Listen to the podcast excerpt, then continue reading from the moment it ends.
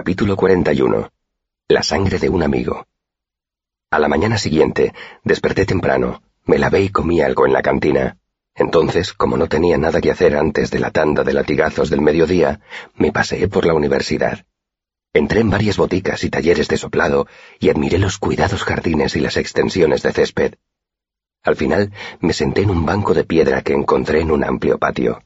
Estaba demasiado nervioso para pensar en hacer algo productivo, así que me quedé allí sentado disfrutando del buen tiempo y mirando cómo el viento arrastraba unos papeles por el suelo adoquinado.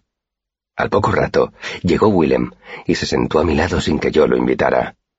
El cabello y los ojos, del color castaño oscuro característico de los ceáldicos, le hacían parecer mayor que Simon y que yo, pero tenía ese aire un tanto torpe de los niños que todavía no se han acostumbrado a manejarse con la estatura de un hombre. ¿Nervioso? Me preguntó con su marcado acento Siaru. La verdad es que procuro no pensar en ello, repuse. Willem dio un gruñido. Nos quedamos callados un rato, viendo pasar a otros estudiantes. Algunos interrumpieron su conversación para señalarme. Enseguida me cansé de llamar la atención. ¿Estás haciendo algo ahora mismo? Le pregunté a Willem. Estar aquí sentado, respondió él. Respirar. Muy listo. Ya entiendo por qué te han admitido en el arcano. ¿Tienes algo que hacer en la próxima hora? Willem se encogió de hombros y me miró con expectación. ¿Puedes enseñarme dónde está el maestro Arwill? Me dijo que pasara después. Claro, respondió señalando una de las salidas del patio. La clínica está al otro lado del archivo. Rodeamos el inmenso bloque sin ventanas del archivo. Willem señaló con el dedo y dijo, Allí está, la clínica. Era un edificio grande y con forma rara. Parecía una versión más alta y menos laberíntica de la principalía. Es más grande de lo que esperaba, comenté. ¿Todo ese edificio para enseñar medicina? Willem negó con la cabeza. Gran parte de su trabajo consiste en atender a los enfermos. Nunca rechazan a nadie, aunque no pueda pagar. ¿En serio? Volví a contemplar el edificio y pensé en el maestro Arwill. Me sorprende. No tienes que pagar por adelantado, aclaró Willem cuando te recuperas. Hizo una pausa y capté la insinuación. Si te recuperas. Pagas la cuenta. Si no tienes dinero, trabajas hasta que la deuda queda. Hizo otra pausa. ¿Cómo se dice Sheyem? preguntó levantando las manos con las palmas hacia arriba y moviéndolas alternadamente, como si fueran las bandejas de una balanza. ¿Sopesada? sugerí. Negó con la cabeza. No, Sheyem. Hizo hincapié en esa palabra y dejó las manos a la misma altura. Ah, imité el gesto. Compensada. Willem asintió. Trabajas hasta que la deuda con la clínica queda compensada. Muy pocos se marchan sin saldar la cuenta. Reí entre dientes. No me sorprende. ¿Para qué huir de un arcanista que tiene un par de gotas de tu sangre? Llegamos a otro patio. En el centro había un poste con un banderín y debajo un banco de piedra. No tuve que pensar mucho para adivinar quién iba a estar atado al poste al cabo de una hora. Había cerca de un centenar de estudiantes paseándose por el patio, y reinaba una extraña atmósfera festiva. No suele haber tanto jaleo, dijo Willem como disculpándose. Pero algunos maestros han cancelado sus clases. Gemme, seguro, y Brandeur. Willem asintió. Gemme es muy rencoroso.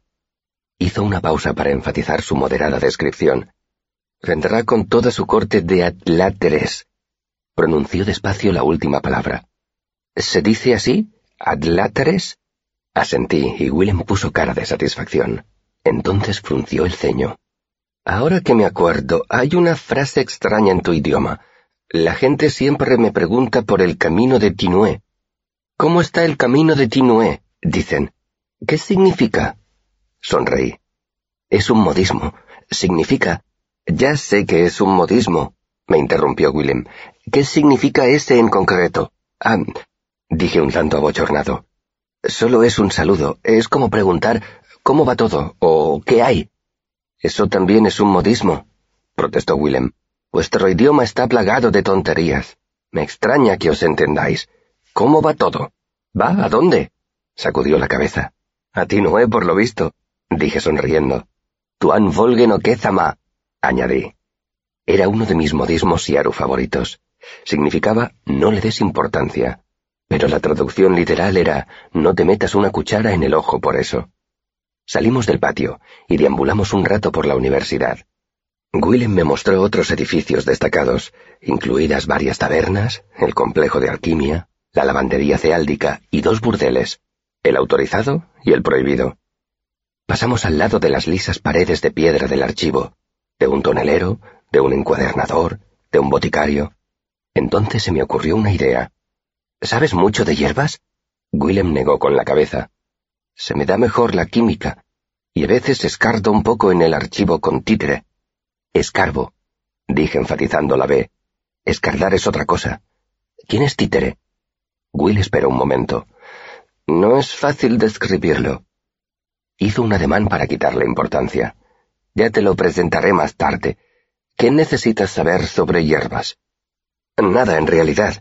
¿Me harías un favor? Willem asintió, y yo señalé la botica más cercana. Ve a comprarme dos escrúpulos de Nalroad. Le di dos drabinas de hierro. Supongo que con esto tendrás suficiente. ¿Por qué yo? me preguntó con recelo. Porque no quiero que el boticario me mire como diciendo, eres muy joven. Fruncí el ceño. Hoy no estoy para aguantar esas cosas. Willem tardó en volver y me puse nervioso. El boticario tenía mucho trabajo. Me explicó al ver mi expresión de impaciencia. Me dio un paquetito de papel y unas cuantas monedas del cambio. ¿Qué es? Es para calmar el estómago, dije. El desayuno no me ha sentado bien, y no me gustaría vomitar mientras me estén azotando. Invité a Willem a sidra en una taberna cercana. Yo también me tomé un vaso para tragarme el Nalrout. Procuré no hacer muchas muecas porque tenía un sabor amargo y a tiza. Poco después oímos las campanadas de mediodía. Creo que tengo que irme a clase. Will trató de decirlo con aire despreocupado, pero tenía la voz estrangulada. Me miró abochornado y un poco pálido, pese a su oscuro cutis. No me gusta la sangre. Esbozó una sonrisa temblorosa. Mi sangre. La sangre de un amigo. No pienso sangrar mucho, dije. Pero no te preocupes. Me has ayudado a soportar lo peor. La espera. Gracias. Nos separamos y tuve que dominar una oleada de arrepentimiento. Will, que solo me conocía desde hacía tres días, se había tomado la molestia de ayudarme. Habría podido tomar el camino más fácil y estar resentido por lo rápido que me habían admitido en el arcano, como habían hecho muchos otros. Pero él se había portado como un amigo y me había ayudado a soportar unos momentos difíciles, y yo le había pagado con mentiras. Mientras caminaba hacia el poste del banderín, notaba el peso de las miradas de la muchedumbre. ¿Cuánta gente había allí? ¿Doscientas personas? ¿Trescientas? A partir de cierto punto, las cifras dejan de importar, y lo único que queda es la masa sin rostro de una multitud. Mi experiencia teatral me mantuvo firme bajo aquellas miradas, Caminé con seguridad hacia el poste en medio de un mar de murmullos. No adopté un porte orgulloso, porque sabía que eso podía resultar contraproducente. Tampoco me mostré arrepentido.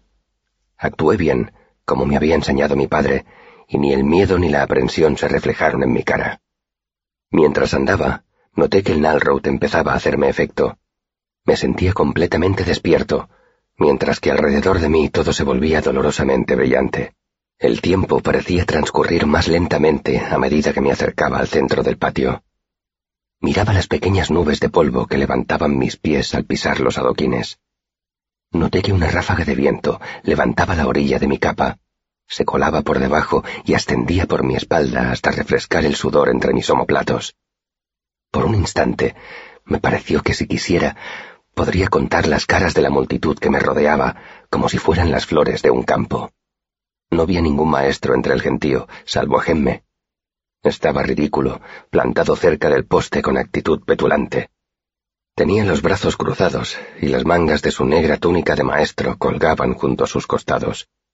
Me miró y sus labios compusieron una blanda sonrisita. Decidí morderme la lengua antes que darle la satisfacción de parecer asustado o angustiado.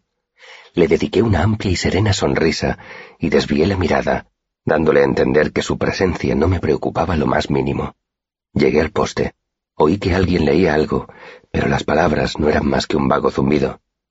Me quité la capa y la puse en el respaldo del banco de piedra que había en la base del poste. Entonces empecé a desabrocharme la camisa, con la misma naturalidad como si me estuviera desnudando para darme un baño. Me detuvo una mano que me asió por la muñeca. El hombre que había leído el comunicado me dedicó una sonrisa que trataba de ser consoladora. No hace falta que te quites la camisa, me dijo. Así no te dolerá tanto. No pienso estropear una buena camisa, dije. El tipo me miró con extrañeza, se encogió de hombros y pasó una cuerda por un aro de hierro que colgaba sobre nuestras cabezas. Tienes que darme las manos. Lo miré a los ojos. No se preocupe, no voy a huir. Es para que no te caigas y te desmayas. Lo miré con dureza.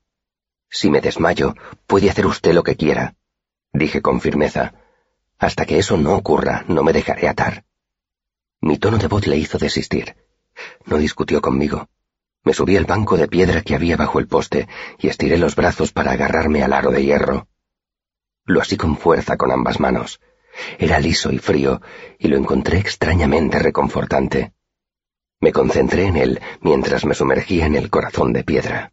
Oí cómo la gente se apartaba de la base del poste. Entonces la multitud se cayó. Ya solo se oían los débiles chasquidos del látigo que estaban probando detrás de mí. Era una suerte que fueran a azotarme con un látigo simple. En Tarbín había visto los estragos que podía causar un látigo de seis colas en la espalda de un hombre. De pronto se produjo un silencio. Y entonces, antes de que pudiera prepararme, oí un restallido más fuerte que los anteriores. Noté que una débil línea de fuego me cruzaba la espalda.